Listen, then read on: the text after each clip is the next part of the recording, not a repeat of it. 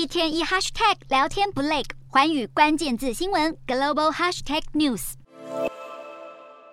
就怕红色资本渗透晶片产业会成为国安漏洞。英国政府果然挡下中国的安氏半导体收购位于威尔斯的纽波特晶圆制造厂，要求中国安氏半导体限期出售纽波特晶圆制造厂至少八十六趴的股份。纽波特晶圆制造厂是英国目前最大的晶圆厂，月产能约三万两千片。其实中方去年以约七千五百万美元收购这座晶圆厂时，就曾引发广大争议。安氏半导体原本持有纽波特晶圆制造厂十四趴的股份，但二零二一年七月持股比例增加到一百趴。针对英国以国安因素要求吐回八十六趴股份，安氏半导体表示将会提出上诉。另一个受到市场关注的消息是，绘图晶片大厂辉达第三季营收下滑了十七趴至五十九点三亿美元，不过已经高于分析师预估的五十七点九亿美元。其中资料中心营收大增三十一趴，超出了预期。游戏事业营收则是下滑五十一趴，资料中心业务的需求强劲，算是抵消了电玩晶片需求疲软的冲击。另一方面，为了应对美国对中国的出口管制措施，辉达也推出了 A 八百的降规晶片